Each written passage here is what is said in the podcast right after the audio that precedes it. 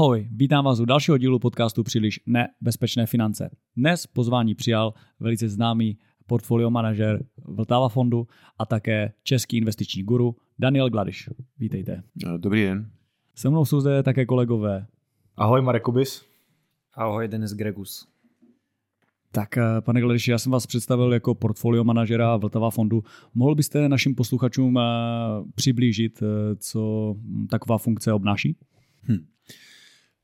No, uh, možná bych začal šířeji vlastně, co, co vlastně fond všechno dělá, jo? protože většina lidí má představu, když, a je to taky pravda, že když se podívají na investiční fondy, které jsou řízené nebo zpravovány těmi velkými bankami, jako u nás třeba Komerčka nebo Erste, tak ti portfolio většinu toho času tráví skutečně těmi investicemi, protože to ostatní všechno jim připraví ta jejich mateřská společnost. Jo? Ale v podstatě jako řídit, řídit fond takový, jako je náš, to znamená fond, který je odkázán v vozovkách sám na sebe a všechno si sám dělá. To znamená, že fond má vlastně tři, tři základní činnosti. Samozřejmě jedno je investování a druho, druhou je potom práce s klienty, že? protože klienti ne, nepřijdou sami nebo vyžadují pozornost a péči a čas. A, a třetí je potom vlastně ten, ten, ten back office nebo ten, ty operations, jo, které vyžadují spoustu věcí. Jo. Takže vlastně okolo fondu se pohybuje spousta entit, jo, jako, jako třeba nejenom regulátor, auditor, ale taky třeba depozitář,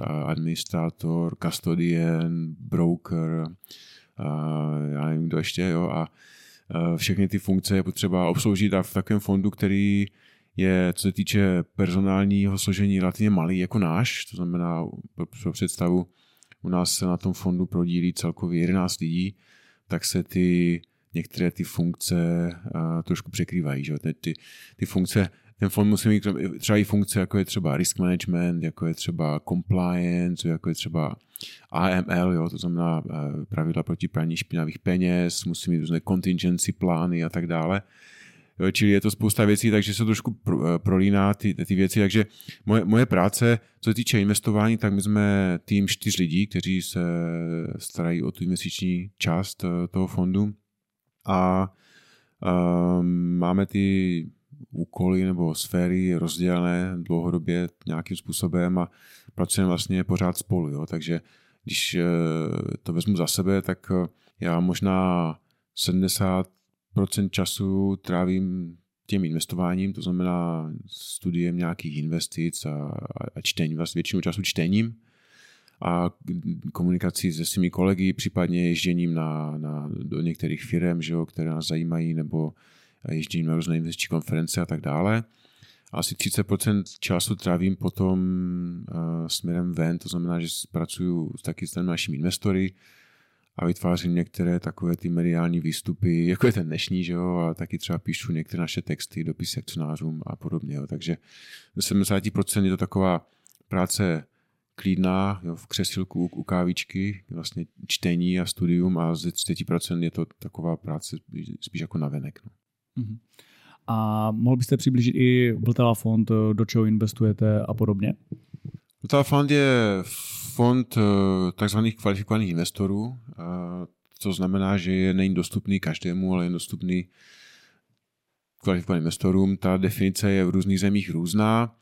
V zásadě je potřeba, aby ta investice měla minimálně nějakou výši, v našem případě je to 125 tisíc euro, případně ekvivalent eh, v českých korunách. A ten klient taky musí splňovat nějaké další požadavky, co se týče nějakých zkušeností, případně velikosti majetku. Jo. A Fond je akciový, to znamená, že vlastně téměř výhradně za svůj produkt nebo prostředek eh, považuje akcie, což, což vlastně znamená, že když, když to se podíváme na tu vaši práci, tak vy pracujete s vašimi jako klienty, kteří mají, každý z nich má nějaké své investice nebo měl být své investice a má to portfolio rozvrstvené třeba do různých tříd aktiv tak ten náš fond není eh, fondem, který by měl obsáhnout všechno, ale ten je vlastně určen pro tu akciovou složku těch eh, investičních portfolií různých jako investorů. Jo. A ten fond je náš je, je akciový a je globální, to znamená, že vlastně investuje po celém světě a tam, ale těžiště těch investic je na těch eh, rozvinutých trzích. A proč jste si zrovna vybrali akcie?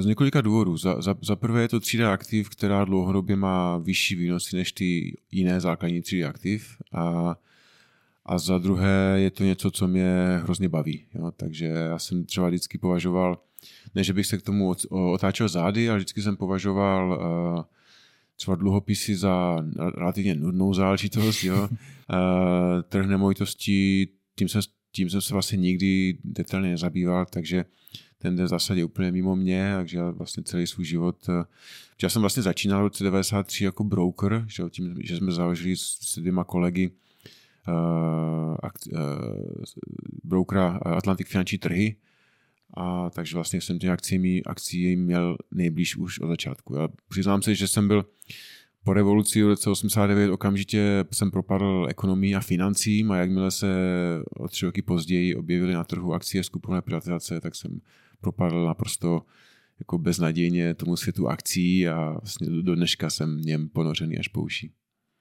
Ono u těch dluhopisů jenom záleží, jako jak jsou to velké emise, protože u těch malých to je taky jízda, si myslím teďka, co na tom trhu je. No u některých malých emisí je to divoké a určitě je to zajímavý trh a myslím, že pro, pro spoustu lidí uh, pro spoustu lidí uh, je to dobré živobytí i dobrý způsob investování, ale já my se prostě zaměříme na, na tu akciovou složku, to je naše jako specializace. Mm-hmm. A čím si myslíte, že to bylo, že jste tomu tak propadl a hned se vrhl do akciových investic? Um, nevím, no prostě já, vy jste ještě hodně mladí na to, jste to pamatovali, ale ta, ten, ten pád toho komunismu byl taková obrovská změna, že to v lidech nastartovalo nějaké skryté touhy nebo pohnutky, které vlastně předtím nemohli uplatnit a najednou se před námi otevřel úplně nový svět a vlastně ty emoce, které s tím byly spojené a ta, ta, ta šíře těch možností, které to přineslo, vlastně z, pak stačilo jenom se jako nebát a do něčeho se, do něčeho se pustit. No. Dobře, a když se přemístíme teď do současnosti, tak jaké vnímáte aktuálně investiční příležitosti ve Vltava fondu? Mohl byste naše posluchače nějakým hmm. způsobem navnadit? To je hodně velký skok, jako z obecného Aha, ke konkrétnímu. Ano, ano. Tak já si myslím, že my jsme v relativně takové zvláštní situaci, kdy, kdy se neustále čeká na to, jestli recese přijde nebo ne a jsme vlastně v fázi, kdy se blížíme asi k závěru toho, toho cyklu zvyšování úrokových sazeb. A zatím ten dopad na tu ekonomiku, jak v Americe, tak ve Spojených státech i v Česku, je velice mírný, což mě překvapuje, protože když sazby rostou prudce u nás z 0 na 7, že jo, nebo v Americe z 0 na více než 5, tak bych čekal, že se to v té ekonomice projeví mnohem jako víc, jo. ale možná taky je pravda, že ten že ještě se vlastně ten růst sazeb neměl čas naplno projevit, protože on byl rychlý a většina těch, těch účinků má nějaké spoždění. Jo. Takže jsme v situaci, kdy ty trhy si požívají relativně poměrně klidné období a za, samozřejmě loni, loni, loni trhy hodně klesaly, ale letos, letos vlastně všechno jde nahoru a ale ty trhy se tak jako nějak zase dělí na eh, segmenty, které jsou středem velkého zájmu a na segmenty, které jsou úplně mimo zájem. Jo? To znamená, že třeba v Americe, když to eh, velice zjednoduším, tak vlastně šlo nahoru letos sedm akcí hodně a ten zbytek moc ne. Jo? Či vlastně ten trh je tažen nahoru těmi největšími sedmi tituly, které třeba v tom indexu S&P 500 mají skoro čtvrtinové zastoupení. Jo? A, a to stačí na to, aby ten index hodně zrostl a vlastně zbytek těch ostatních akcí eh, letos se vede mnohem hůř. Loni to bylo přesně naopak, ale letos se vede mnohem hůř, což ale znamená, že že na tom trhu je spousta akcí právě toho druhého a třetího sledu, které jsou poměrné, které jsou hrozně levné. My jsme si prošli, zatímco v těch ekonomikách žádná recese zatím ještě nebyla, nebo možná ještě není, tak eh, jsme si prošli na většině těch velkých trhů ziskovou recesí. Jo? To znamená recesí v, v ziscích firm. Hmm. Vlastně zisky, když vezmeme americký trh, který lidé sledují asi nejvíce, tak eh, zisky firm kulminovaly v posledním čtvrtletí roku 2021, jo, což už je rok a půl, a potom začaly klesat. A klesaly vlastně až do začátku letošního roku a ten pokles se zastavil zhruba o nějakých 17-18% níže a teď už jsme ve fázi, kdy to vypadá, že ty zisky zase začínají růst. Jo. Takže pro to investování je mnohem důležitější ziskovost těch firm, jo, než, než uh, nějaké makročísla.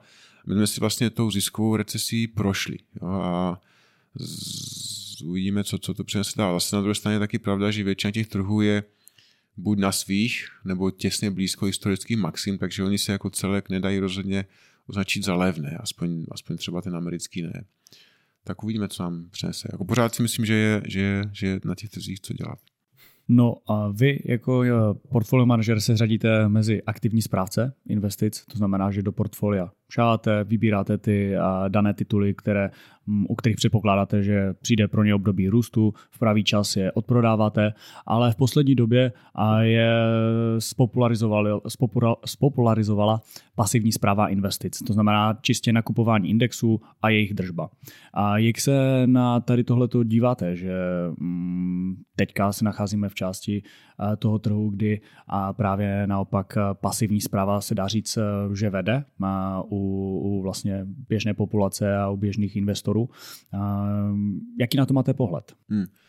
Já si to, tam je několik věcí, které jsou zajímavé a nebo důležité. Jedna z, jedna z nich je, že takové to přetahování lanem mezi aktivním a pasivním investováním už tady je celou řadu desetiletí a je to v podstatě cyklická záležitost. Jo. Když si budeme zpátky posledních třeba 40 let, tak najdeme období, kdy měli navrh eh, aktivní fondy a pak období, kdy měli navrh pasivní fondy. Já když jsem třeba začínal na trzích, to znamená před přesně 30 lety, to znamená v těch, prostě těch 90. let, tak panoval jasný názor, že jenom abych řekl slušné slovo, jenom blázen by kupoval indexy, protože každý ví, že ty indexy dají snadno porazit. A jak je pravda, že většina fondů během těch 90. let ty indexy porážela.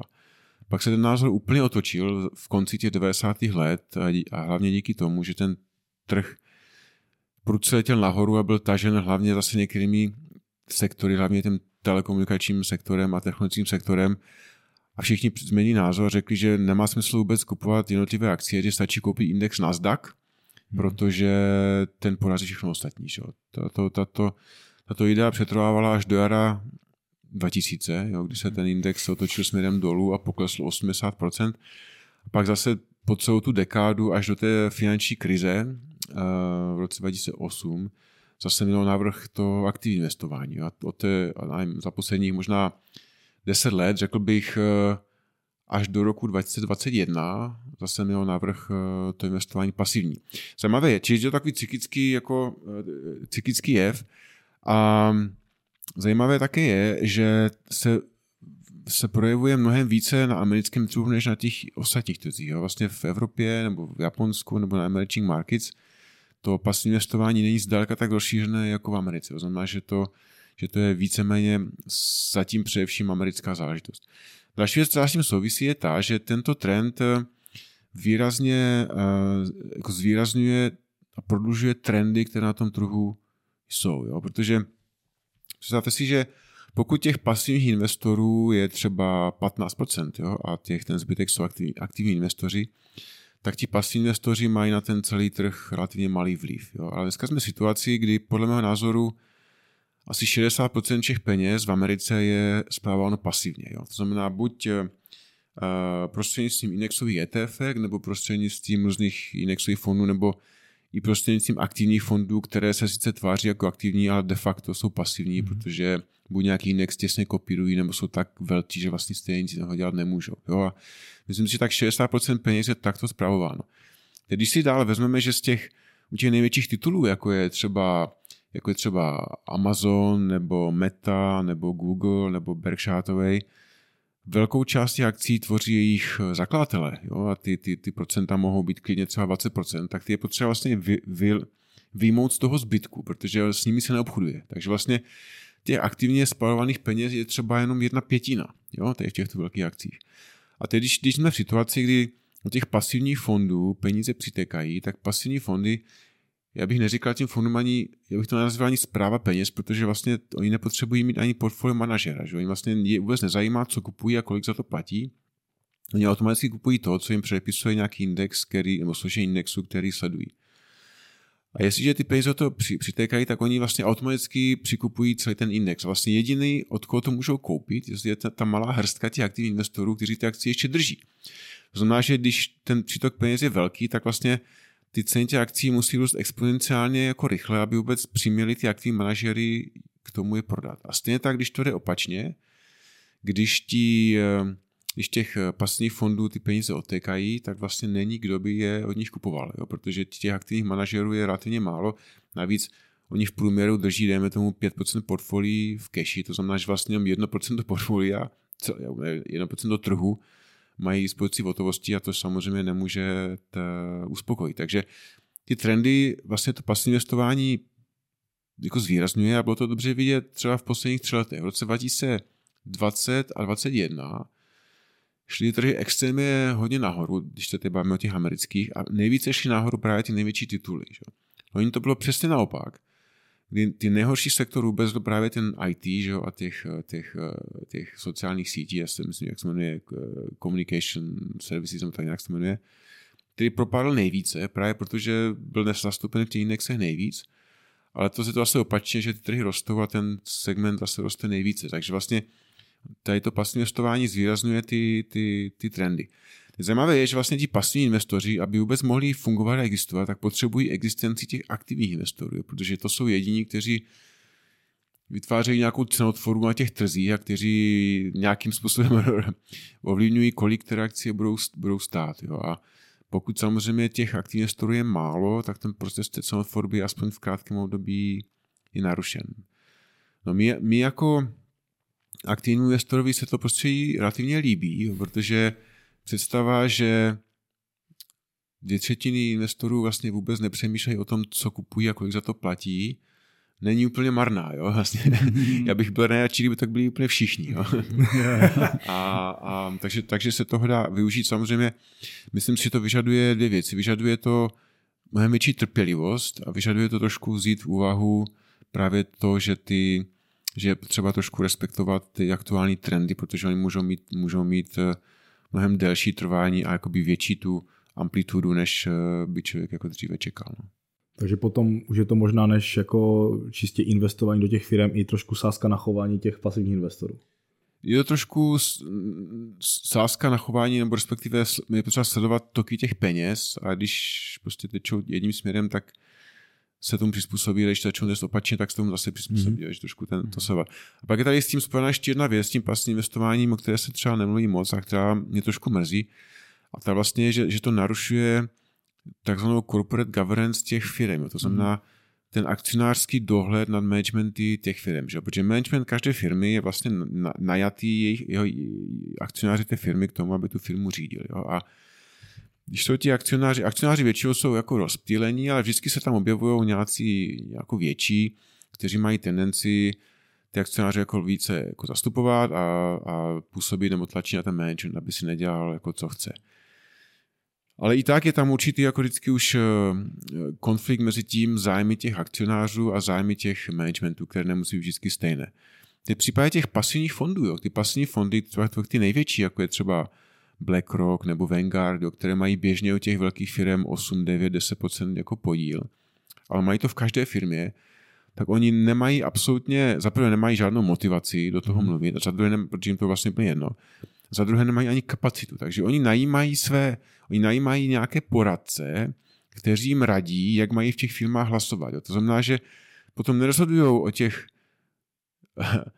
hlasech na těch valných hromadách ti skuteční akcionáři těch firm, to jsou vlastně klienti těch velkých mm. ETF, ale je to vlastně ještě o několik stupňů dál, že jsou je vlastně nejsou to ani ty ETF, ani jejich mážeři, ale ještě jejich poradci, kteří vlastně jejich hlavní motivací je udržet si toho svého klienta. Jo. To znamená, že, mm-hmm. že, že uh, bohužel to prostě narušuje uh, tlak na ten management a to si myslím, že není jako dobře. No. Mm, a víte o nějaké potíži, kterou to mohlo už způsobit, nebo jakoby je to jenom takhle obecný problém? Já si myslím, že se to dá vysledovat jako na, na spoustě firm, že prostě uh, uh, když, je třeba, když třeba zabředneme do toho ESG investování, že jo, tak prostě mm-hmm. přišla ta vlna toho ESG investování a někteří ti velcí správci aktiv jo, hned na ní naskočili, protože se domnívali, že jim to pomůže jako hromadit více aktiv. Pak se ale ukázalo, pak se ale ukázalo že uh, třeba v Americe vznikla v polovině, v, mezi polovinou asi států amerických taková asociace, která proti tomu bojuje, protože si myslí, že to poškozuje zájmy jako akcionářů. Když se ukázalo, že vlastně to pro ty fondy dobré není, tak se o to opustili, jo, takže jako motivace těch fondů je spíš hromadit aktiva, jo, než se starat o to, co se v těch firmách děje, a což, což je bohužel jako, jako špatné. No. Ale s tím asi se nic dělat nedá je to pro investory možná jedna věc, eh, kterou zahrnou do úvahy. Nicméně, když se ještě vrátíme na ten začátek, tak eh, jako mezi aktivním a pasivním investováním eh, pro investory nemusí stát volba buď a nebo. Jo. Vlastně člověk může si vybrat jednu nebo druhou variantu, případně může kombinovat klidně obojí. A to vlastně není vůbec na, na škodu. My jsme třeba aktivně zpravovaný fond a ve fondu máme jednu pozici, to je index japonského trhu Nikkei 225, což je vlastně pasivní investice a máme ji tam už 6 nebo 7 rok a, a pravděpodobně tam ještě spoustu let bude, takže ani nám jako nevadí to trošku kombinovat, ale myslím si, že pro drobného investora to pasivní investování je extrémně, extrémně těžké. Jako. No, já, já jsem v jednom podcastu zaslechl, když jste právě mluvil o tomto japonském indexu, že pro vás může být i problémem to, že si tam nepředstavíte zatím ten konkrétní příběh, jako u těch jednotlivých firm, u těch indexů. Je to pasivní investování, když člověk kupuje konkrétní tituly, tak eh, si k ním vytvoří blížší takový mentální vztah, protože za mhm. každou tou společností vidí nějaký příběh, nějaký děj, nějaké lidi. A když ta akcie padá třeba hodně, tak je pro něho jednodušší třeba se přesvědčit o tom, že ta investice je dobrá, že by s ní neměl nic dělat, respektive to třeba podržet. Jo. Když člověk vlastní index, a ten index hodně padá nějakou dobu, tak vlastně tady ten vztah tam není a ta víra, víra vlastně musí být opřena o to, že dlouhodobě ten index si povede jako velmi dobře, jo? čili což vyžaduje podle mě mnohem větší disciplínu a, a, a trpělivost, než uh, jako přesvědčení jako odolat těm nástrahám nebo vábením k tomu, aby začal člověk na něco jiného, než když kupuje cené papíry.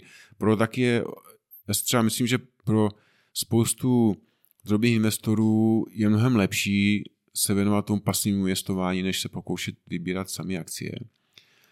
Ale a myslím si, že s tím, s tím názorem třeba souhlasí spousta teoretiků nebo profesionálních investorů, ale v praxi je velice jako vzácné najít člověka, který opravdu to pasivní investování velice dlouho praktikuje a jako neuhnu z něho, jo, protože hmm. to vyžaduje takové vlastnosti, které jsou v praxi velmi velmi jako zácné. No. Já si totiž myslím, že aspoň co vidím já v rámci toho retailu, je to, že teďka to pasivní investování na obrovském zestupu díky té dostupnosti, že jo? protože dneska jakákoliv aplikace mi umožní koupit si ty ETF na pár kliknutí, akorát, a je to takový věčný boj, že že poradci dlouhodobě v České republice klientům sjednávali uh, otevřené podíle fondy, které jsou aktivně řízené, už toho přes koncek, Amundi a tak dále, které byly zatíženy ať už jako vstupní poplatky, tak prostě nějaký management fee. A dneska ti klienti je ten úplný extrém opačný, koupím si ETF sám, přes brokera, mám tam minimální náklad a tak dále, ale přesně to, co jste řekl vy, dlouhodobě to vydržet, je ten problém, protože už tam nemá toho poradce nebo někoho, kdo by mu eh, řekl, hele, teď jako úplně není ideální prodat, jo, první pokles a ten klient prostě podlehne těm emocím a proto si myslím, že je, je těžké pro normálního člověka dlouhodobě ať už pasivně nebo aktivně, ale pasivně investovat, že to jsou fakt jenom čísla, že mám tam nějaký index, No. U těch firm, když prostě jsem třeba ITák, jsem z oboru, tak podržím nějakou firmu, protože třeba věřím, že bude inovovat a jako poroste. Ale je to ten, teďka takový ten extrémní boj mezi tím, že jako budu OPF u konceku, anebo si budu dělat všechno sám u broukra, ale jako bez poradce, bez ničeho. To, tam došlo k něčemu, čemu se říká Cobra efekt. Jo? To je, uh, když si, když si před další dobou se stalo, že v dílí v Indii se najednou objevilo spousta kober. Jo? A to město nevědělo, co si s tím počít, tak eh, vydalo takové prohlášení, že kdo přinese eh, kůži kobry, tak dostane to zaplaceno a předpokládali, že lidé ty kobry jako vybíjí. Jenže se stal přesně opak, jo, protože lidi začali pěstovat kobry na kůži. Jo. A, a když, když těch kober pak najednou těch kůží bylo moc a když to město zjistilo, že vlastně co se děje, tak to, tak to nařízení zrušili a lidi ty kobry pustí zpátky jako ven a najednou jich tam bylo mnohem víc. No a u těch ETF to je podobné, že? protože ty ETF, to jsou vlastně indexové fondy, které se obchodují na burze, na jednu stranu umožňují velice snadno každému si ten indexový fond pořídit nebo si říct třeba nějakou tu pravidelnou investici. Ale vedlo to vlastně něčemu úplně jinému a to je k tomu, že lidé s těmi ETFky aktivně obchodují prostě krátkodobě. Jo? Mm-hmm. A bohužel ke své škodě, jo? protože existují studie, které třeba říkají, že takový třeba ETF na ten index S&P 500 za nějaké období třeba vydělalo průměrně 7,5%, což povídá růstu toho, toho indexu třeba za 20 let, ale průměrný investor do toho fondu vydělal třeba jenom 2,5% za tu dobu. A to proto, že ve své snaze do toho indexu vstupovat a vystupovat z něho a časovat ten trh a jakoby přinést dodatečnou hodnotu, dosáhl přesného opaku. No, takže ty ETF jsou výborný produkt, ale jak říkám, je to prostě dobrý sluha, zlý pán. Že? Mm-hmm. Přesně na tady to naražil předtím i takový research od BlackRocku, který právě porovnával na 20 letém horizontu výnos jednotlivých tříd aktiv, třeba S&P 500, nebo třeba nemovitostního trhu a právě třeba i průměrného investora. No, I právě no, třeba výnos toho S&P na těch 20 let byl někde kolem 10%, například. A ten výnos toho průměru investora se pohyboval někde kolem 4% jako no. průměrně za rok. A je to z toho důvodu ty emoce. Já to, já to vidím v praxi, že jo, klient zainvestuje 300 tisíc, poklesne mu to o 5%, už by to chtěl vybrat, dát to na spořák, jak dožene ztrátu, ve chvíli se mu to vrátí, má tam 305, tak tam v tu chvíli přilije ty peníze, jo? takže tak. úplně naopak, než by to jako jo, správně mělo být. Tak. Takže... Dokonce jsem viděl nějakou studii, kdy někdo sledoval v Americe výnosy na účtech zemřelých investorů, kteří vlastně se na ty účty zapomnělo a ty mm. akcie tam ležely řadu, řadu let, než to prostě někdo zjistil, že ten člověk je mrtvý a než ty peníze někomu vrátil nebo dědic, dědicům a tak dále a zjistil se, že ty účty, na které nikdo nešahal, si vedli nejlíp. Přesně. Je, je. To jsem tež už právě. Akorát, že tuto dovednost uh, si osvojit je nejhorší asi ze všeho. No. Umění nedělat nic. No. Přesně tak. To je to nejnudnější. A člověk jako... má pořád po, potřebu jako někde šahat něco Tak ono, ono, ono tak je, že, že protože spousta, jako já to vidím, ať už jako v nějakých diskuzích a tak dále, uh, prostě k, ti lidi mají pocit, když si koupí, ať už to je aktivní fond nebo pasivní jeden fond, tak je to strašně málo jako ještě něco vymyslet, jo. A když si koupím S&P 500, mám tam 500 firm, a ten člověk se ti nepředstaví těch 500 firm, jo. On si představí jako jeden fond, takže investování ve své podstatě podle mě pro ten retail by měla být ta nuda. Jako. No. Jo a to je přesně o té práci finančních poradců, že právě to je za mě ta největší přidaná hodnota vlastně finančního poradce, aby v těch momentech krize právě pomohl tomu klientovi. No.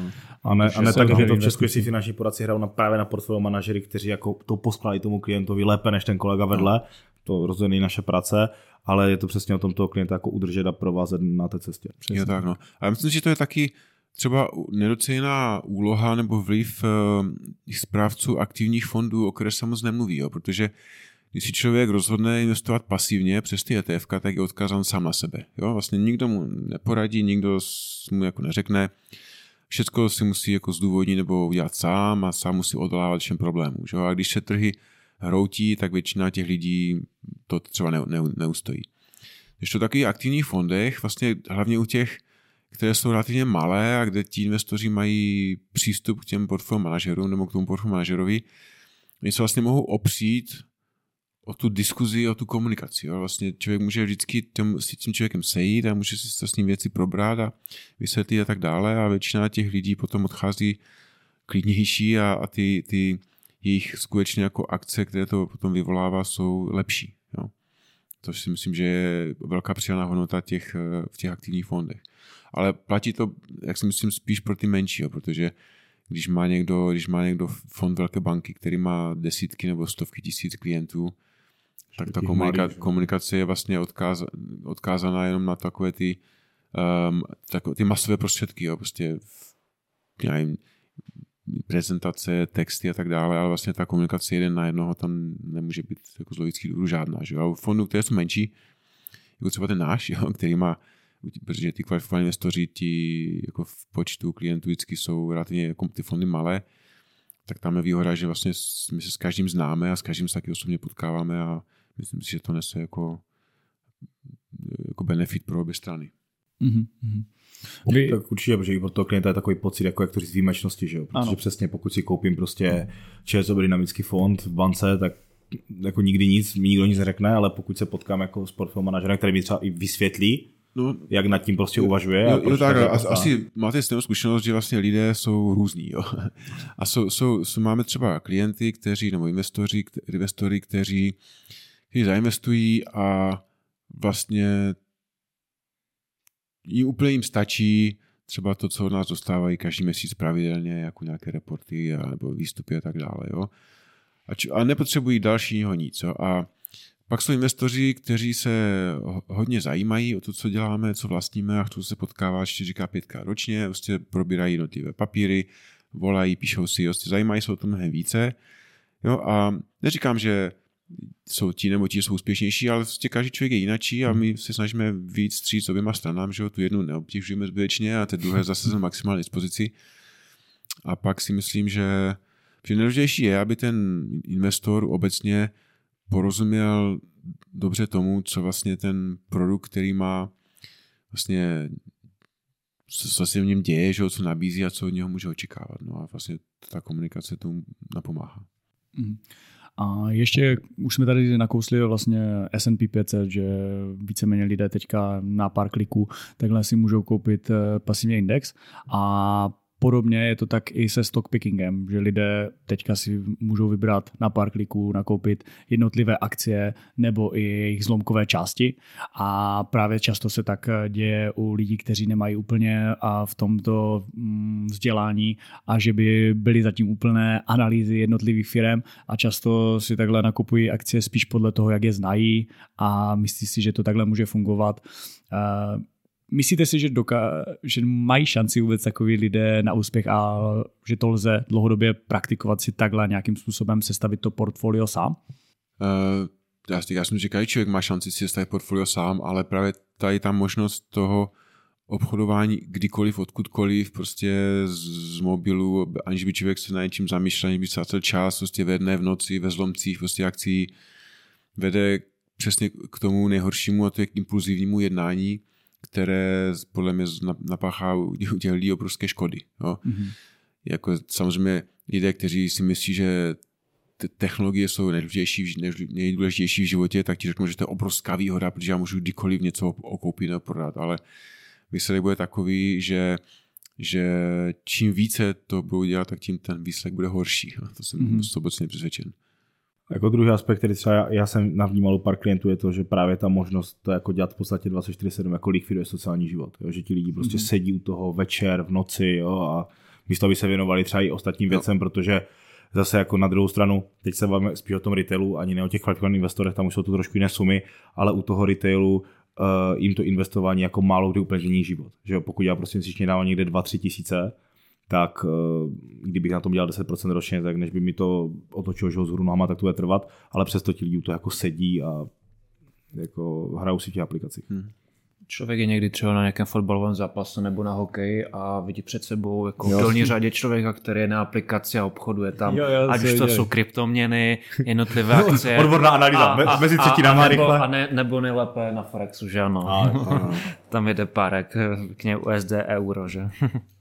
A mohl byste jí přiblížit, eh, jaké vzdělání uh, potřebujete, nebo k tomu, abyste se, nebo jak, jak jste se dostal na takový level, že už dokážete spravovat uh, prostředky miliard korun, tak jak, jak dlouhá cesta zatím je, protože mi přijde, že opravdu teďka lidé v mladším věku si na to věří hned a i spousta influencerů jim dává rady typu, jo, já jsem to zvládl taky, eh, jsem influencer, nemám, nemám žádnou, žádnou školu se zaměřením na finance, ale i ty můžeš být eh, stejně úspěšný eh, investor jako já, je, je, to, je to hračka.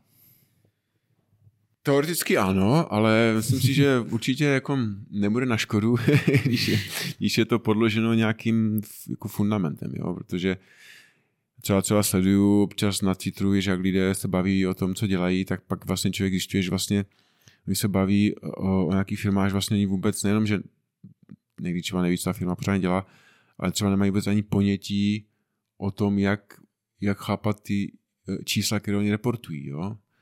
A nevím, jestli oni třeba to nepovažují za nutné, ale, ale protože se třeba orientují úplně podle jiných věcí, že jo, a třeba podle nějakých chatů nebo tak, ale asi to, asi to na škodu není. Já myslím si, že myslím si, že uh, člověk, který to chce dělat jako vážně, tak a, a, dlouhodobě, tak si myslím, že by měl mít nějaké základy z financí a z ekonomie, protože bez toho se člověk neobejde. Jo. A pak si myslím, že velice dobré je, když je člověk tak jako matematicky jako selsky zdatný, jo? Ne? to znamená, že ne, člověk nemusí počítat binomické rovnice prostě, jo? A, a jako levou rukou, ale je potřeba, aby dokázal v hlavě si prostě představit, eh, jak může ten složený výnos prostě fungovat jo, v letech, jo, že jak, eh, aby trošku dokázal pracovat v hlavě s pravděpodobností a tak dále. Jo. Většina lidí má problém si, si spočítat, kolik je 30% z times 60 třeba, jo. A, no, to, to, to, tak. Je, je to pravda, je, je, je, tak, no. je problém velmi a, a, takže to, to pomůže. No ale, ale pak, pak nej, nejdůležitější je podle mě samozřejmě ta praxe, jo, protože ta praxe je nejlepší škola a nikde jinde se nedá získat. Jo. V Česku se podle mě nedá jako v rámci studií nějaké takové měsíční dovednosti získat vlastně se nedá, nedají získat ani v rámci nějakých mentorů, protože v Česku je těch lidí, kteří mají dlouhé zkušenosti, ale hodně málo, takže nakonec, nakonec bude, než eh, to dělat sám. Ale myslím si, že to je, že to je, že to je super, jo, protože investování je taková zajímavá, zajímavá činnost, kde si člověk vlastně může zlepšovat pořád až do, do pozdního věku. Jo. A vždycky to srovnávám třeba se sportem, jo, kde to je úplně jinak. Jo. Že třeba, třeba jsem si pozoroval na sobě, že že vlastně já, třeba já mám 55 let a vypozoroval jsem si na sobě, že moje schopnost prostě absorbovat kvanta informací a vykonávat množství duševní práce a její rychlost se snižuje. Jo? A není zdaleka taková jako před 30 lety, když mi bylo třeba 25. Jo? To prostě je fakt a vidím to na sobě a nedá se s tím nic dělat. Jo? A je to, ve sportu to je stejné, že člověk, jako když má 55, tak nemůže mít stejnou výkonnost jako, jako dřísi a nemůže absolvovat stejné tréninkové dávky, jako když byl měl 25. Ale v tom městování je jedna ještě jiná věc, že vlastně člověk si, si nepotřebuje jako, uh, pracovat stejnou intenzitou, ale vlastně neustále těží z těch kumulovaných znalostí a zkušeností, které jako pořád hází na tu jednu hromadu. A v zásadě teoreticky si myslím, že by měl být schopen si dělat čím dál lepší a lepší úsudek jo, s postupem času. Jo. A to vlastně to, ta, ta, tento jako výsledek nebo trend by měl v podstatě vydržet eh, až jako na věky, jo? Protože, protože dokud si člověk udrží nějakou uh, duševní svěžest, tak vlastně by měl být, mohl být pořád lepší a lepší investor. Jo? A jsou tomu potřeba dvě věci. Jednak je prostě na tom, na tom trhu být a vlastně ty informace do sebe jako absorbovat, no a pak prostě být trpělivý, protože na tom trhu se ty věci nedějou rychleji, jenom protože člověk by si přál dospět rychle, ale prostě některé věci mají, mají jako, potřebují svůj čas. Jo. Takže já si myslím, že ta nejlepší škola nakonec je ta samotná, samotná praxe, jo. protože až když člověk nějakou akcí koupí a zjistí, vlastně jak to pak jako dál se vyvíjí a proč a přemýšlí na tom, nad tím, tak to jsou věci, které se nedá vlastně jako moc vyčíst nebo, nebo vydedukovat jenom jako akademickou jako cestou. Jasně, takže je to kombinace ať už toho vzdělání a... Vlastně vzdělání jako člověku nikdy neuškodí. Jasně. a, a já kombinace s praxí, no. Hmm. Ty zkušenosti určitě no. děla, dělají hodně. Uh, fajn. A Takže ještě... určitě bych si neměl hledat 25 letého portfolio manažera. jako někteří influenci, kteří otvírají teďka vlastní fondy. To je... Tak uh, já, já bych jako neodsuzoval každého, každého jenom protože je mladý, jo. Všichni jsme jednou byli mladí, nebo jste, Taky jste, třeba ještě, pořád, jste pořád ještě mladí. Takže to bych, bych to nedělal. My, a my, jsme, my jsme taky založili třeba Atlanty, když jsme měli, já nevím, 25 a vlastně jsme neměli žádné zkušenosti, žádné dovednosti, znalosti ani kapitál, vlastně nic, jo. A byla to velice úspěšná firma, takže bych to, ne, to neodsuzoval, ale fakt, fakt jen zůstává, že tu, ta nevýhoda těch akumulovaných zkušeností a znalostí tam prostě je, ta se nedá přeskočit jinak než eh, postupně. No. Jo, jako určitě tady. A třeba takový Warren Buffett byl prostě geniální od prvního dne, kdy začal, jo, což, ale to znamená od nějakých 23, 24 let. Je pravda, že už měl v té době 12 let zkušeností jo, na trzích, takže, takže nezačínal od nuly, ale jako někteří, někteří lidé mohou být úspěšní od samého začátku.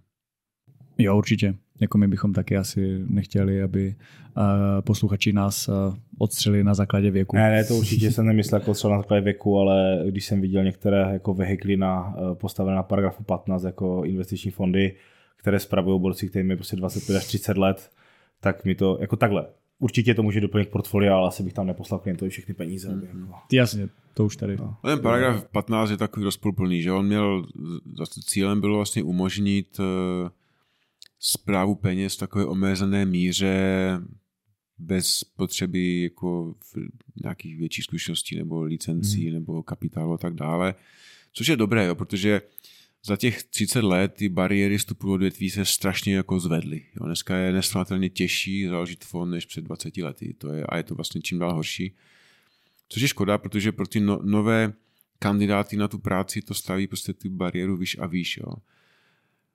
Um, takže to je dobře, jo, že to vlastně umožňuje cestu, jak se do toho odvětví dostat, ale na druhé straně, jak jsme viděli už mnohokrát, je to často zneužito, bohužel, k, jako, jako k podvodu. Že? Mm-hmm. No, no. Jo, tak protože se to využívá tak, jak nemá. No. Hmm. To, tak to je. A dobře. A už jsme tady nakousli teda víceméně ten index S&P 500, který taky sebou nese mm, určitou slávu v posledních, posledních letech, kdy byl právě taky, můžeme říct, hodně spopularizován tady v České republice, že stačí tam posílat tisícovku, ale je to o tom, o tom vydržet. A udělá to 10% bezrizikově, jak říká Radovan Vávra. Přesně tak, udělá to 10% bezrizikově a to je skvělá mantra. A e, myslíte, že to je takhle bezrizikově? No, bezrizikové to určitě není, že to investování sebou nese spoustu rizika, ale, ale, ale, ale, dlouhodobě to nemusí být špatná strategie, samozřejmě. je to tak, je to tak. A mířím k tomu, jestli si myslíte, mm, nebo jako no já tak nějaký čekám tu vaši odpověď a možná ji znám a předem, ale jako narážím na to, jestli si myslíte, že pro běžnou populaci to opravdu stačí. A nakoupit si ten index a jenom ho držet. Myslím si, že to stačí, ale um, jsou jiné takové možnosti, že jo? Když pokud se bavíme třeba o tom pasivním investování, jo? protože u toho amerického, ten tam, americký, většina lidí, která má relativně krátké zkušenosti, tak si nepamatuje jiné, jiné, jiné prostředí, než že americký trh poráží všechno ostatní. Jo? Mm-hmm. Ale to tak jako nemusí být zdaleka vždy. Když se pojáte, pojete do historie dál, do, do minulosti, třeba stačí jenom už do té dekády, první dekády tohoto tisíciletí, tak zjistíte, že taky můžou být celou řadu let trvající období, kdy ten americký trh zaostává za zbytkem světa. Jo? A uh, momentálně on patří jednoznačně k těm dražším. Jo? Čili vlastně to riziko každé měsíce vždycky je funkcí ceny. Jo? Že vlastně, takže ta, ta, ta, ten trh je dražší, to znamená, že může být riskantnější než ty neamerické trhy. A další riziko, které s tím je výrazně, je, je to měnové riziko, jo? protože při tom, při tom investování do toho amerického indexu vlastně ta investice, pokud se bavíme o českém investorovi, je vlastně 100% vystavená vůči dolaru. Jo? A to taky nemusí být jako dobré, protože a samozřejmě může se debatovat o tom, která měna je na tom hůř, než, a která je ještě hůř, ale to měnové riziko je velice jako podstatné a může ty může tím dost eh, zamíchat. Jo. Takže uh, já třeba bych se vůbec nebránil nějakému indexu globálních trhů, jo, které zahrnují i ty další rozvinuté trhy, to znamená ty evropské, že jo, druhý největší trh světa je japonský, že jo, pak máme ty západní Evropu a zahrnuje i ty trhy emerging markets, jako do určité míry, no ty, ale, ale, ale velice málo. Um, tam je vlastně, samozřejmě ta Amerika v tom bude činit vždycky minimálně 50%, že jo, na který trh se podíváme někdo dokonce i 60%, ale ty ostatní trhy taky není potřeba opomíjet a to měnové riziko bude trošku více rozloženo. Ono je třeba zajímavé, že samozřejmě americký trh tvoří asi polovičku světového trhu, je to vlastně ten trh největší a investuje se na něm asi nejsnáze, protože je likvidní, široký a je, je vlastně z informačního hlediska velice pohodlný. Jo? A spoustu těch firm lidé znají z běžného života. Ale um, um, jsem to vlastně chtěl říct teďka. um, jo, vlastně zase na druhé straně je pravda, že 95% populace světové žije mimo Spojené státy, že, jo? že já nevím, 80 nebo 90% světového HDP je tvořeno mimo Spojené státy a a většina ekonomického růstu taky pochází z, z území mimo Spojené státy. Jo. A když si člověk na konci každého roku podívá na třeba na nějaký žebříček 20 nebo 50 nejvýnosnějších akcí z celého světa, tak i v letech, kdy americký trh porážel ty trhy ostatní, tak většina těch akcí jednotlivých bude neamerických. Jo. A to proto, že těch neamerických akcí je mnohem, mnohem více než těch amerických. Jo. Takže že jako není, není, není, není to jako na, na, na škodu, když se člověk zaměří na ten americký, ale není to nutné a jsou jiné, jiné, jiné cesty, jak se do, do těch trhů a, jako zapojit. No. Podle mě je třeba škoda, když už teda bych chtěl být fakt cestou pasivního investování, koupit si ten index, tak samozřejmě třeba výhoda jako indexových fondů je, že ta diversifikace bývá větší než u jako aktivně správných fondů. Tak je škoda zůstat u té Ameriky, když to fakt můžu diversifikovat jako totálně, koupím si MSCI World a no. tím bych to jako mohl vyřešit na celý život, samozřejmě plus nějaké jako plánování, kdy ty peníze si mm. vybrat a jakým způsobem. Ale zdá se mi, že dneska to S&P je prostě jako nejpopulárnější. No. V našem, v našem fondu máme v Americe 60% jo, mm-hmm. portfolia, což vlastně odpovídá zhruba zastoupení toho amerického trhu v rámci celého, celého světa. Ten zbytek je investován téměř celý na těch rozvinutých trzích, to znamená v západní Evropě a, a v Japonsku. A máme jednu investici v Mexiku. Jo. A mm-hmm. mě hrozně baví studovat i ty firmy neamerické, protože si člověku to dotváří obrázek toho světového dění, jo, protože dneska se spousta věcí klíčových odehrává zdaleka nejenom ne v Evropě, jo, ale dokonce ne třeba ani v Americe, jo, že spousta věcí ekonomických eh, se odehrává v jiných zemích a když člověk ty jednotlivé společnosti studuje, tak se mu ta mozaika eh, jako lépe doskládá, než když se třeba zaměří jenom na ty firmy americké. No. A co se týká měnového, mm, nebo jak, jak se díváte na měnovou diverzifikaci? Hmm. Tak pro českého investora bohužel nezbývá, než investovat asi většinu peněz v zahraničí, protože český, eh, český trh téměř neexistuje, bohužel. Ty akcí tady je jenom hrstka a, a bohužel. No. Když se stane čest, tak konec. No, no, a, takže, takže nezbývá, než jít do ciziny a tím pádem podstupovat minové riziko. Tak jako některých těch eh, možností to s tím dělat je několik. Jo. Jedna je prostě plně ho podstoupit, jo. to znamená, že být si vědomý toho, že do těch mých výnosů měřených v korunách bude výrazně promlouvat pohyb měny jo, vůči dolaru, euru, případně dalším měnám. A, a je to, myslím, že, myslím si, že to je jako, není to žádný asi problém, jo. myslím si, že to možná bude asi nejlepší cesta jo, dlouhodobě, protože ty další cesty něco stojí. Jo. Další cesta je potom snažit se sám si to minové riziko zajišťovat, jo, ale pro drobné investory jsou ty možnosti omezené a jsou poměrně drahé. Jo. Takže otázka je, jestli z dlouhodobého hlediska na tom neprodělají víc, než, eh, než kolik je to, než co na tom ušetří. No a třetí cesta je potom vybrat si třeba některý z českých fondů, který to zajišťování provádí, jo, protože pro ně je to levnější. Jo. Mm. Takže takže tak, ale myslím si, že pro české investory minové riziko je výraznou jako složkou toho celkového investičního rizika. A jak se na to díváte, protože my třeba u klientů řešíme právě, když se na to minulém zajištění, že co by určitě ten klient měl mít minové zajištěné, jsou peníze, které chce čerpat v nějakém kratším horizontu. Jestli chce čerpat peníze za 5, za 8 let, oproti tomu, když mám nějakou dlouhodobou investici na 20-30 let, tak jestli i tak jako se na to díváte, že by ten, nebo prostě je to jedno a měl by jako to podstoupit. Jako čím, čím je delší ten horizont, tak tím méně bych si lámal hlavu s tím hmm. zajišťováním toho měnového rizika. Jo? Abych to nechal asi běžet. Jo? Ale já kdybych třeba měl své osobní portfolio, já mám teda většinu peněz ve, ve fondu našem, což je logické, ale kdybych hmm. si své portfolio zpravoval přímo sám, uh, jako přímo v akcích, tak to portfolio samotné by vypadalo uh, asi stejně, jako má ten fond, jo? v tom by asi žádný rozdíl nebyl. A jelikož můj měsíční horizont je opravdu velice dlouhý, tak pravděpodobně bych tu měnu nezajišťoval a nechal bych tam jen riziko plně běžet. No pravděpodobně v dlouhém hledisku to bude asi nejlevnější varianta. My, my ve fondu to měnové riziko jako zajišťujeme, ale pro fond je to velice, velice levné. Jo? To znamená, že hmm. ty náklady na to pořád jsou nižší než ty přínosy, které to přináší. A jsou, určitě jsou nějaké úspory z rozsahu, vůbec kolik těch peněz zajišťujete? Nebo... Jo, to za prvé a za druhé vlastně přes broky, které obchodujeme, tak máme vlastně ty ceny jako velice, velice uh, jako, uh, jako velkou obchodní, jako bych řekl, jo. Prostě ty spready, to sam, a ty marže jsou tam mnohem menší. No. Mm-hmm.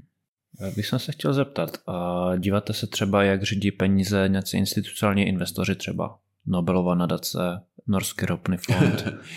Sleduju spoustu investorů, a ať, ať, ať už mých kamarádů nebo, nebo lidi, celého světa nebo lidí, co neznám, ale obdivuju. Ale tyto dva fondy třeba ne, jo, konkrétně. Já samozřejmě vím, Nobelovu nadaci nesleduju vůbec, jak investuje. Mm-hmm. Ten Norský ropný fond člověk občas na něho narazí, protože je obrovský, že jo, a, ale té investiční strategie jsem nikdy jako nestudoval. Jo. Mm.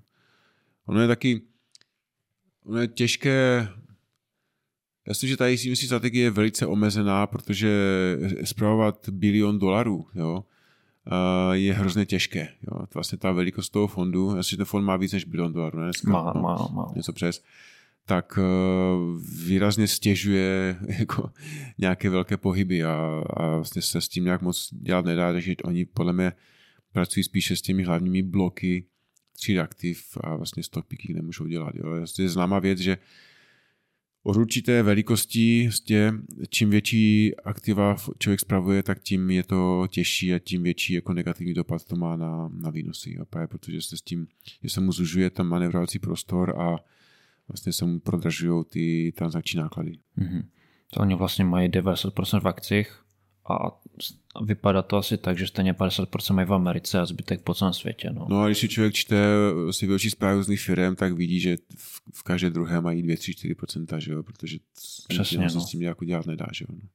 No. Už taky pasivně investují v podstatě. Oni vlastně, celého oni, trhu a... taky vlastně nic jiného právě no, nezbývá, no, že jako prostě nakoupit všechno po celém světě a prostě vést se na těch ziscích, které ty firmy po tom světě jako generují, že jo. No, to oni si mají takové jiné úvahy, jakože třeba pro ně klíčová úvaha, zda vůbec investovat do ropného sektoru, když sami vlastně z toho Norsko jako země žije, jestli vlastně s tím tím nezvyšují riziko, že? Mm-hmm. pak oni jako lídři v těch čistých technologiích třeba mohou eliminovat některé špinavé technologie, myslím si, že taky se vyhýbají třeba zbrojařskému mm-hmm. sektoru a tak dále, či oni mají plně jako jiné pohnutky a, a myslím si, že to není jako dobrý uh, vzor pro, pro nás běžné investory, že myslím, že máme mnohem větší flexibilitu.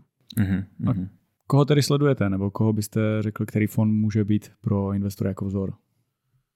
Uh, co, já, tak já sleduju, uh, um, myslím si, že uh, pro nás tady ty hodnotové investory největší jako vzor je, je samozřejmě Warren Buffett, i když právě z, on se nedá moc z něho se nedá moc vyčíst, protože on je právě v tom problému, že má těch aktiv tolik, že, že vlastně jeho sůdce jsou hodně svázané. Jo. Takže já si sleduju spíše drobnější investory, uh, takového podobného typu jako my. Já nevím, jestli, jestli teda nebudu tady propagovat konkurenční podcast, ale v rámci toho podcastu ve Vatě, co mhm. točíme, prostě tam zprávy, jsme natočili jeden díl, který se právě věnuje tomu, které investory sledovat. Jo. Tam mm. jmenuju řádu jmén ze zahraničí, jo, protože ty české, těch českých tolik není a ty vlastně všichni známe a prostě z zahraničí, takže když tak na to odkážu pro úsporu času. Mm-hmm. Dobře. Takže ve vatě seznamu. Tak ještě by mě zajímal váš pohled na sektorovou diversifikaci.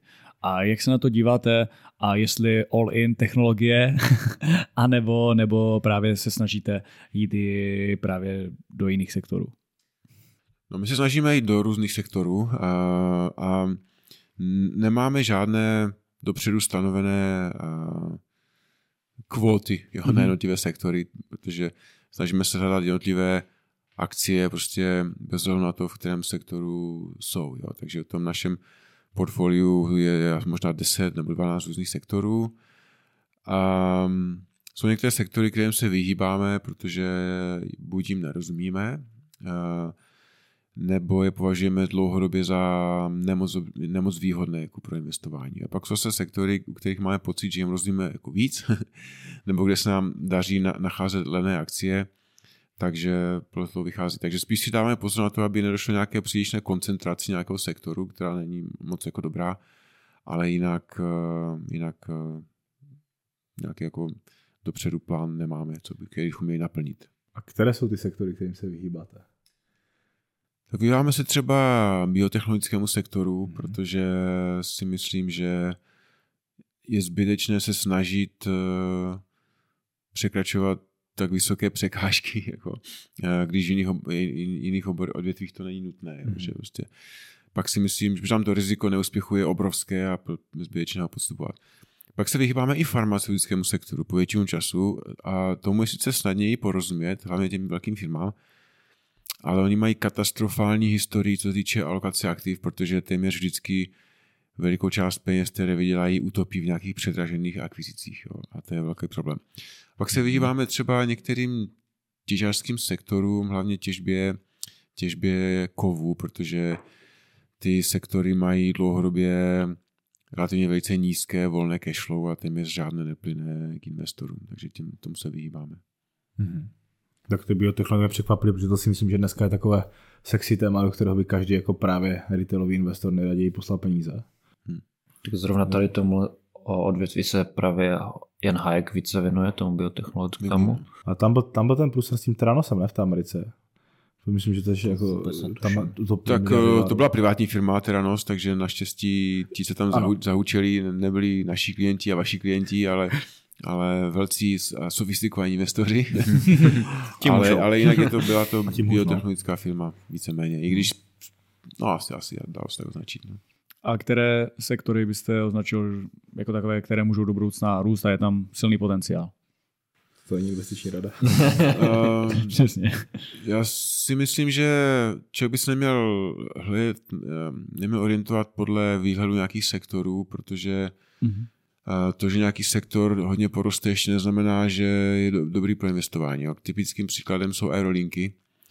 To je sektor, který za posledních 50 let jako provázel enormní růst, co se týče objemu dopravy, počtu lidí a nákladů. Nicméně je to sektor, který téměř vlastně dlouhodobě nic nevydělává. Jo. Mm-hmm. Je to jeden bankrot za druhým. A, takže já se, my se spíš hledíme orientovat po, po jednotlivých firmách. Jo? A mám, některý, některým sektorům si myslíme, že rozumíme víc než jiným, třeba finančnímu sektoru, protože je to možná tím, že se v něm pohybujeme sami 30 let, takže bankám, pojišťovnám a různým specializovaným finančním firmám. Pak máme rádi třeba některé výrobní sektory, je to možná třeba částečně tím, že mám technické vzdělání, takže mi to není jako vzdálené. Máme rádi zdravotnictví, nebo některé části zdravotnictví. Máme rádi i některé části technologických sektorů, třeba ty, co souvisí s obecně sektorem polovodičů. Jo.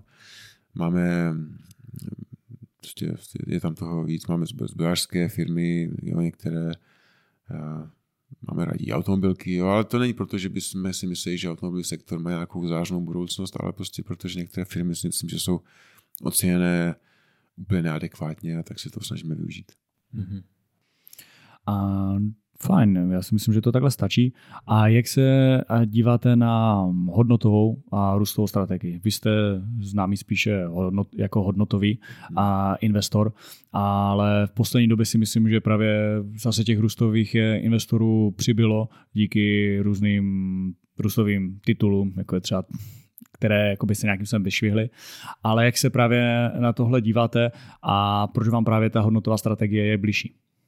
Tak ten náš přístup investování, já mezi růstovou hodnotovou nedělám moc velký rozdíl, protože vlastně je trošku takové, uh, záleží na tom, jak se ty pojmy chápou. Jo? Mm-hmm. Naše investování záleží na tom, že se snažíme kupovat akcie za cenu, která je nižší než jejich hodnota. Jo? A tento přístup prostě aplikujeme na všechny společnosti, bez na to, jak rychle rostou. Jo? To znamená, že my se sice považujeme sami za hodnotové investory, ale většina akcí, které máme v portfoliu, bych označil za růstové. A my si za růstovou akcí definujeme takovou společnost, které si myslíme, že její hodnota roste alespoň 10% jako ročně jo, v průběhu mm-hmm. času.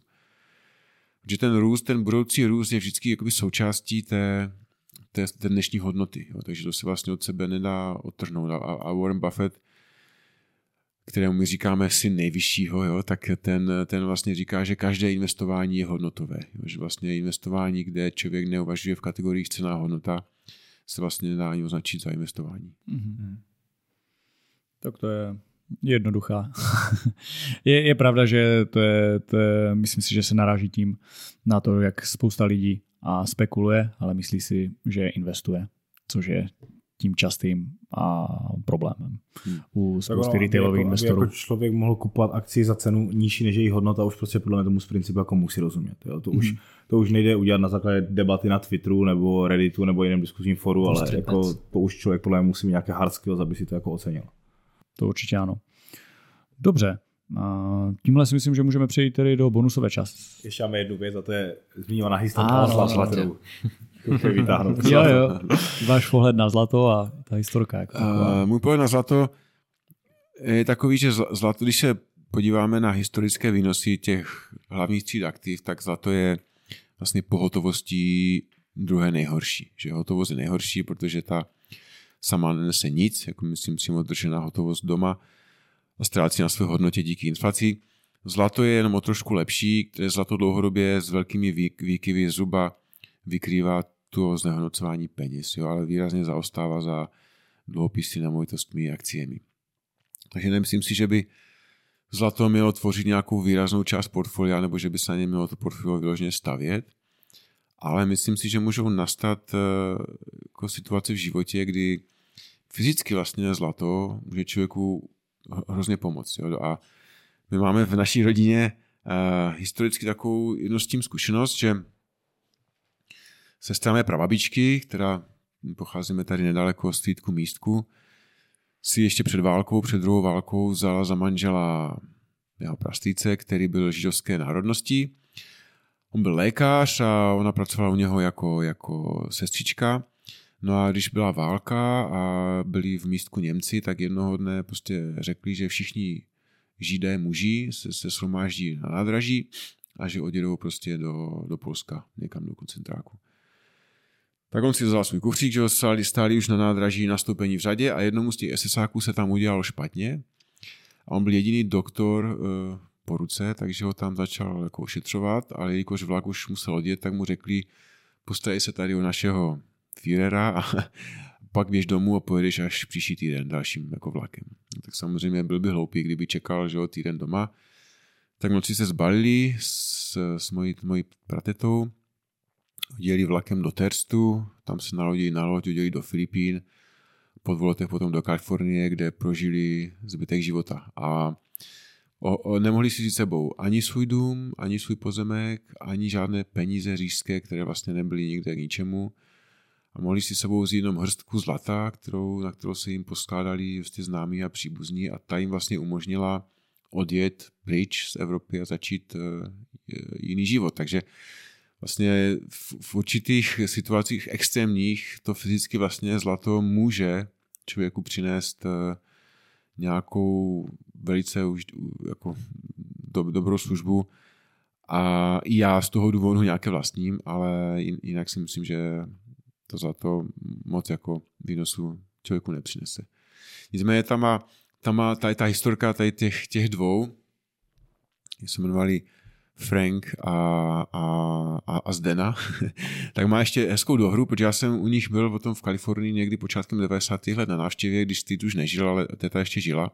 A vykládala mi, že vlastně oni celou dobu v Americe on pracoval jako lékař, jako dětský lékař, ona u něho pracovala život jako sestřička a žili jenom z jeho platu a ten její plat každý měsíc investovali do akcí. Měsíc co měsíc co měsíc, což od, já nevím, od počátku 50. let, dejme tomu, až do těch 90. byl jako, jako extrémní, jako ojedinělý případ. No a výsledkem byli, bylo, že byli, byli velice, velice bohatí, jo, protože tady to dlouhodobé investování uh, za tu dobu potom přineslo hodně peněz, takže zlato jim umožnilo přežít a vlastně začít nový život, ale akcie jim přinesly ve svém důsledku to největší bohatství. A já bych se možná tady k tomuhle chtěl trošku jako vrátit, jak jste říkal, že díky tomu, že se poskládali známí rodina, na to zlato mohli utéct, tak v dnešní době, jako internetu a tak dále, si přece, když budu mít akcie, ať už to budou jako přímo akcie ETF, to je jedno, tak si je taky můžu zpeněžit kdekoliv na světě. Jo, že když uteču... Uh, ano, pokud, pomocí pokud, jako pokud vám někdo mezi tím nevyvlastní, jo, že vlastně v, v období té války, že jo, do té války uh, oni, prostě peníze byly nahražené, české peníze byly nahražené říšskými penězi, jo, a vlastně žádné jiné neměli, jo. A ty říšské peníze, peníze za hranici říše nikdo nebral. No jo, ale kdybych jako vlastně, Jo. dejme tomu, akcie Apple na americké burze, utekl bych z Česka a byl by v Itálii, kdekoliv, tak už si tam je peněžím jako za místní měnu. Jenomže jim, jim, jim tu možnost utéct umožnilo to fyzicky vlastně okay. zlato. Jo, jo? Mm-hmm. Že to, za, za to si koupil lístek v Terstu na lodi na Filipíny. Jo? Mm-hmm. Jinak neměli nic, jo? co by si mm-hmm. mohli říct sebou. Mm-hmm. Takže ten první, ta první pomoc přišla z toho zlata, potom samozřejmě, když už se člověk dostane do svobodných zemí nebo Uh, tak už může, může toho využít, ale oni vlastně by bez toho nemohli ani, ani no, odjet. To bys říkal Dominik Stroukal, ne? že 50 tisíc na zlatě na ten taxík prostě uh, přes Atlantik. A potom přes Atlantik, no. Jako, jo. A, a v, u tety v Kalifornii jste byl předtím, než jste začal pracovat ve financích, nebo až... To bylo těsně předtím, to bylo, když jsem, eh, když jsem končil tu první vysokou školu, takže to bylo v roce 91 a jsem mm. vlastně začal až dva roky později potom. Tak možná jsme narazili na to, proč jste měl potom takovou chuť se dostat eh, do, fi, do financí a vůbec z nich začít pracovat. Čím jsme si dámali hlavu já, na začátku. Já, já si tenkrát, tenkrát, eh, tenkrát eh, to mi to ještě v hlavě nevrtalo, jo? že Aha. fakt ten to, zlom přišel až potom najednou. Dokonce, dokonce vím, že vlastně je, její, její, její vnučka pracovala na Wall Streetu, takže když jsem potom byl, na, než jsem měl letěl domů, tak jsem byl u nich v New Yorku, tak jsem u nich přebýval a Pamatuju si, že zrovna v tu dobu index Dow Jones dosáhl 3000 bodů, což byla obrovská sláva, mm-hmm. ale mi to v zásadě ještě nic jako neříkalo. Jo? Jo, Dokonce jo, jo. jsem tenkrát navštívil i, i ten, um, to, to, to, ten, ten floor uh, burzy, jako ten, ten mhm. parket burzy, ale pořád to pro mě byla jako exotika. A um, asi v podstatě ten, ten hlavní impuls přišel až s tím, když jsem se stal majitelem vlastně akcí z kuponové privatizace, což bylo na, na začátku 93. Pak vlastně mm-hmm. najednou jsem byl akcionář jo, řady společností a pak už to už, to už, bylo, to už bylo potom jasné. No. Dobře. A já si myslím, že tohle, tohle stačí a přesuneme se do bonusové části, kde bychom rozebrali další témata a taky naši oblíbenou rubriku nejhorší a nejlepší investice a našeho, našeho hosta.